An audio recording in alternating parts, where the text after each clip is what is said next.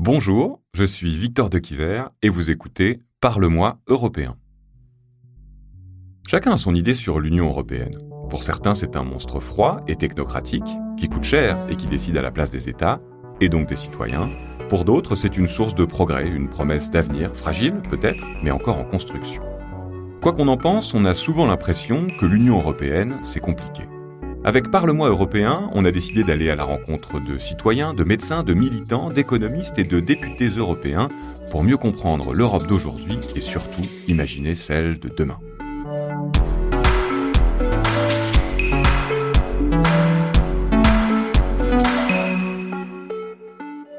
L'Union européenne, effectivement, c'est une belle idée aussi. Après, en ce moment, ça me paraît euh, un peu en crise. S'il y avait un champ à investiguer, ce serait peut-être euh, l'Europe de la santé. Premier épisode, le moment où l'Europe a vacillé, la crise sanitaire. Alors, moi, je m'appelle Mélise, j'ai 25 ans, j'habite à Villejuif et je suis infirmière. Je arrive le mercredi en réa Covid et j'étais au bout de ma vie. Le poste où j'étais euh, quand euh, il y a eu le, Covid, c'était mon deuxième poste. C'était quand même assez. Euh, assez fort émotionnellement. Genre, euh, c'était, enfin, c'était violent les, de voir des gens qui, qui sont, qui sont intubés, ventilés, euh, curarisés sur le ventre. Vraiment, c'était, c'était, il y a eu pas mal de, de morts et enfin, ça, c'était, c'était, c'était hardcore. Moi, j'en veux grave. Euh, enfin, l'organisation de, enfin, de l'État, nous avoir laissé comme ça, nous avoir laissé sans masque. Enfin, en France, ils ferment des lits de réanimation tous les ans. Et en Allemagne, ils ont, euh, je sais pas combien de milliers de lits, euh, enfin ouverts, quoi. Donc eux, ils étaient plus prêts. Pour être équivalent au salaire médian européen, on devrait avoir une, augmentation de 600 euros qu'on n'a pas. Euh, c'est pas, pas normal, tu vois. Genre, moi, je, travaille parfois 60 heures par semaine pour avoir 1008 à la fin du mois. Donc, je me dis, enfin, c'est un peu, c'est un peu triste. Dès décembre 2019, un virus fait son apparition en Chine. En quelques semaines, il se propage en Asie. Fin janvier, c'est au tour de l'Europe. L'Italie découvre ses premiers cas. Les États membres paniquent, ils ferment leurs frontières sans se concerter, ils confinent leur population. Les hôpitaux se remplissent, le nombre de contaminations flambe, les morts aussi, la colère monte. Le 13 mars, l'Europe devient l'épicentre de la pandémie. Si l'Union européenne déclenche rapidement un dispositif de crise, certains doutent de son efficacité. Et le 12 mars, sur France Info, Yannick Jadot, député européen Les Verts, accable l'Europe. On attendait euh, des institutions européennes qu'elles euh, mettent en commun l'ensemble euh, des matériels, des dispositifs médicaux qui auraient dû permettre d'intervenir là où les crises étaient les plus aiguës. Donc on aurait dû aider l'Italie. Et pendant ce temps-là, l'égoïsme se propage. Le 5 mars, la France réquisitionne 4 millions de masques appartenant à une entreprise suédoise, dont 2 millions sont destinés à l'Espagne et à l'Italie. Fin mars, c'est au tour de l'Italie d'accuser la République tchèque de leur avoir volé masques et respirateurs, provenant cette fois de Chine. Imaginez ce que ça signifie. Voilà 70 ans que les États membres coopèrent et certains voleraient les masques des voisins sur les tarmacs? Mais qu'est-ce qu'une Europe sans solidarité? Sans oublier les pénuries de médicaments qui se multiplient avec la crise. L'Europe découvre alors qu'elle est dépendante des puissances étrangères pour s'approvisionner. 80% des molécules de base sont fabriquées en Inde et en Chine. Les infrastructures médicales de nombreux pays sont vétustes, le matériel insuffisant, la vision commune inexistante. Non, le constat est amer. Mais comment en est-on arrivé là? L'Europe, il faut bien le dire et avoir cette lucidité, a été sans doute mise en défaut au début de cette crise. D'abord parce que la compétence sanitaire n'est pas une compétence communautaire, et donc nous ne devons pas demander à l'Union européenne ce qui n'est pas de sa compétence. Et oui, comme l'explique le président Macron le 18 mai, la santé ne fait pas partie des prérogatives de l'Europe. Et pourtant, si on remonte le fil de l'histoire, une Europe de la santé a failli se faire dès les années 1950. À l'époque, si on crée l'Europe, c'est d'abord pour garantir aux citoyens une paix durable. Les guerres de 1870, 1914 et 1939 ont été particulièrement sanglantes, mais il faut bien partir de quelque part. Les pionniers européens cherchent alors des projets concrets pour créer une solidarité de fait. L'Europe ne se fera pas d'un coup, ni dans une construction d'ensemble. Elle se fera par des réalisations concrètes, créant d'abord une solidarité de fait. C'est ce que pense Robert Schuman, en tout cas ministre français des Affaires étrangères de 1948 à 1952. À l'époque, ceux qui veulent construire l'Europe vont donc dresser des listes secteur par secteur, ils cherchent des idées concrètes pour donner naissance à leurs projets politiques. Et quoi de plus concret que l'économie? C'est ainsi qu'en 1952, six pays vont placer leur production d'acier et de charbon sous une haute autorité. La communauté européenne du charbon et de l'acier, la CECA comme on l'appelle. Mais ce qu'on oublie souvent, c'est que cette année-là, certains évoquent déjà une union de la santé. Mais alors, de quoi ce projet d'union de la santé était-il composé? De la création d'un marché commun des médicaments et du matériel médical, de la construction d'hôpitaux et de laboratoires de recherche et même d'une assurance maladie d'échelle européenne ce qui, avouons-le, juste après la Seconde Guerre mondiale n'est pas rien. Mais le projet est resté lettre morte. La cause, certains gouvernements ont peur de perdre leur indépendance en matière de santé et certains laboratoires de perdre le monopole de leur marché national. Alors, revenons en 2020. Avons-nous raison d'en vouloir à l'Union européenne de n'avoir pas mieux agi sur une compétence qu'elle n'a pas? Non, bien sûr, même si pour être tout à fait honnête, entre 1952 et aujourd'hui, l'Union européenne a tout de même pris des responsabilités de santé publique. Sa mission Encourager la coopération, informer, prévenir, lancer des alertes, lutter contre les menaces transfrontalières. Ne nous cachons pas derrière notre petit doigt, au début de la crise, cette méthode, seulement basée sur la coopération, échoue à remplir ses missions. Mais l'Europe n'est pas qu'une somme d'institutions, l'Europe c'est aussi des citoyens qui s'organisent. C'est le cas d'Armut Bürkle, docteur allemand qui a accepté de soigner des patients français en Allemagne. Et pour lui, il était inconcevable de laisser ses voisins européens en difficulté. Notre première réaction a donc été d'appeler nos chers collègues en Europe, en Italie, en Espagne, en France, et de leur demander que se passe-t-il. Nous vivons très près de la frontière française. Et si quelque chose touche la France, ça nous touche aussi. Donc ce n'était pas une question de savoir s'ils étaient français ou italiens ou suisses. À un moment précis, nos voisins français avaient besoin d'aide et nous avons pensé qu'il était sage de les soutenir.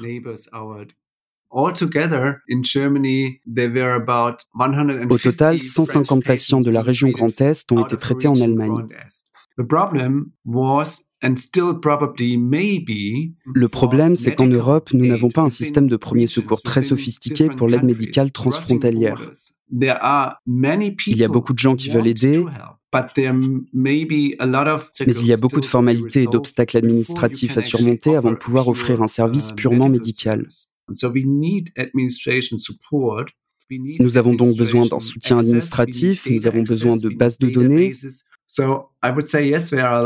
Il y a encore beaucoup de choses à faire et j'espère que l'Union européenne investira davantage dans le domaine de l'éducation, de la recherche et des soins de santé.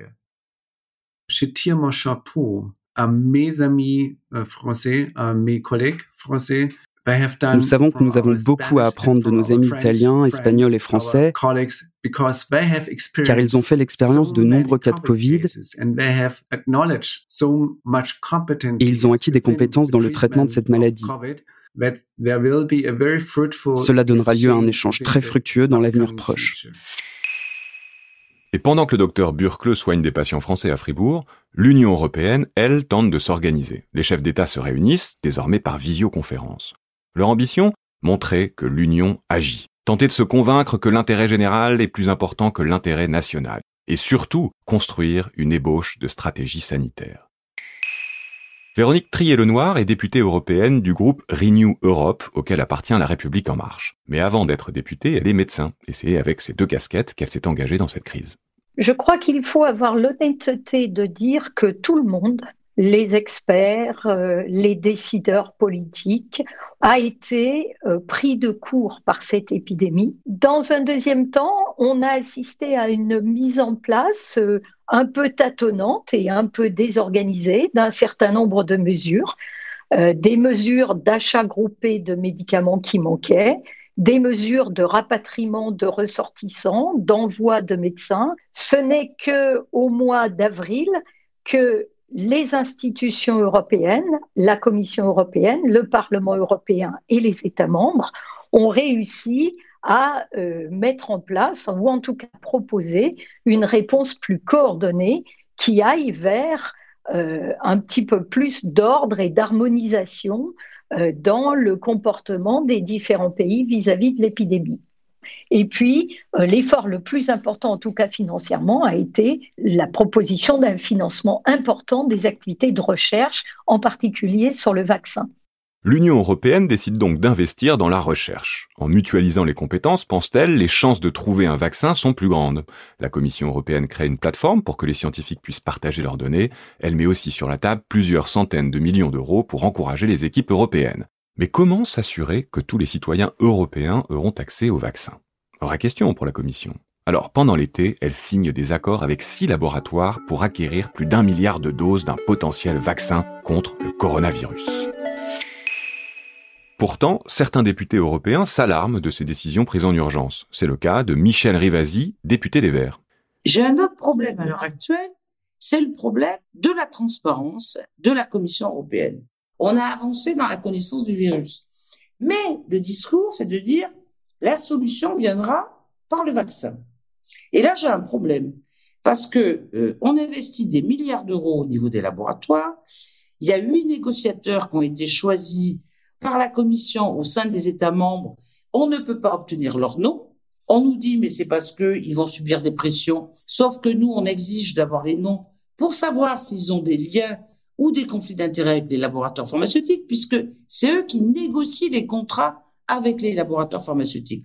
Donc, je trouve que cette crise a montré nos faiblesses, a montré le manque euh, de, l'Europe, vous voyez, sur la santé, pour que on ait une politique beaucoup plus euh, solidaire et beaucoup plus euh, rationnelle, tout en tombant pas, vous voyez, dans la peur, parce que la peur est très mauvaise conseillère. Mais est-ce que la crise qu'on traverse va permettre de la créer, cette Europe de la santé ou pas? C'est ce qu'espère Véronique Trier-Lenoir, même si elle dénonce certaines coupes dans le budget européen de la santé même si euh, l'argent n'est pas le seul moteur, la grande déception que nous avons eue après euh, le sommet européen extraordinaire qui a présidé au plan de relance, c'est que alors que la Commission européenne avait proposé un budget de 10 milliards d'euros pour les sept années à venir, avec un programme extrêmement ambitieux, ce budget a été supprimé. L'Europe de la santé aura un budget hors plan de relance qui sera augmenté par rapport aux années précédentes, mais qui ne sera pas à la hauteur des attentes. Mais on sait que toutes les crises sanitaires ont cet intérêt qu'elles obligent à se poser vraiment les vraies questions, la souveraineté vis-à-vis -vis des médicaments, la coordination des efforts, les efforts à mettre sur la prévention et l'égalité euh, pour les soins et pour la santé. Six mois après le début de la crise, où en sommes-nous? La présidente de la Commission européenne, Ursula von der Leyen, a mis la santé en haut de ses priorités, comme elle l'a expliqué devant les députés en septembre. Pour moi, c'est une évidence. Nous devons construire une Union européenne de la santé qui soit plus forte.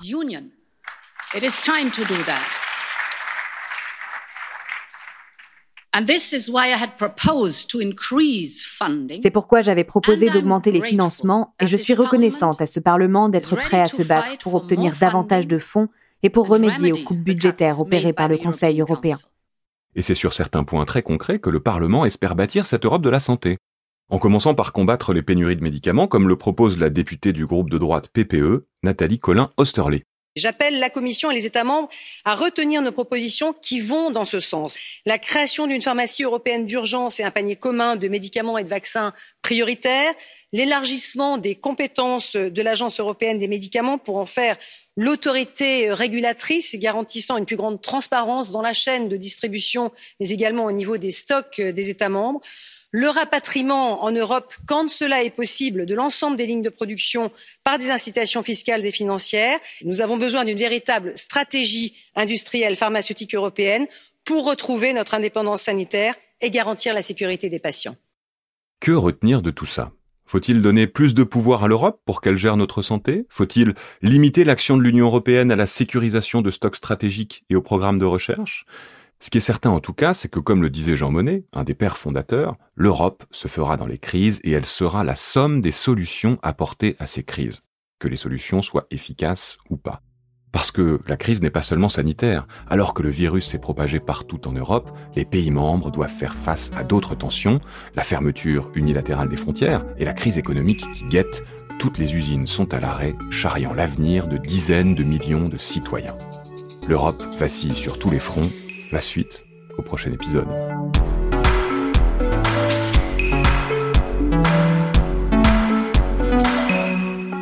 Parle-moi européen, un podcast produit par Bababam pour le Parlement européen, présenté par Victor de Quiver et préparé avec Quentin Tenot.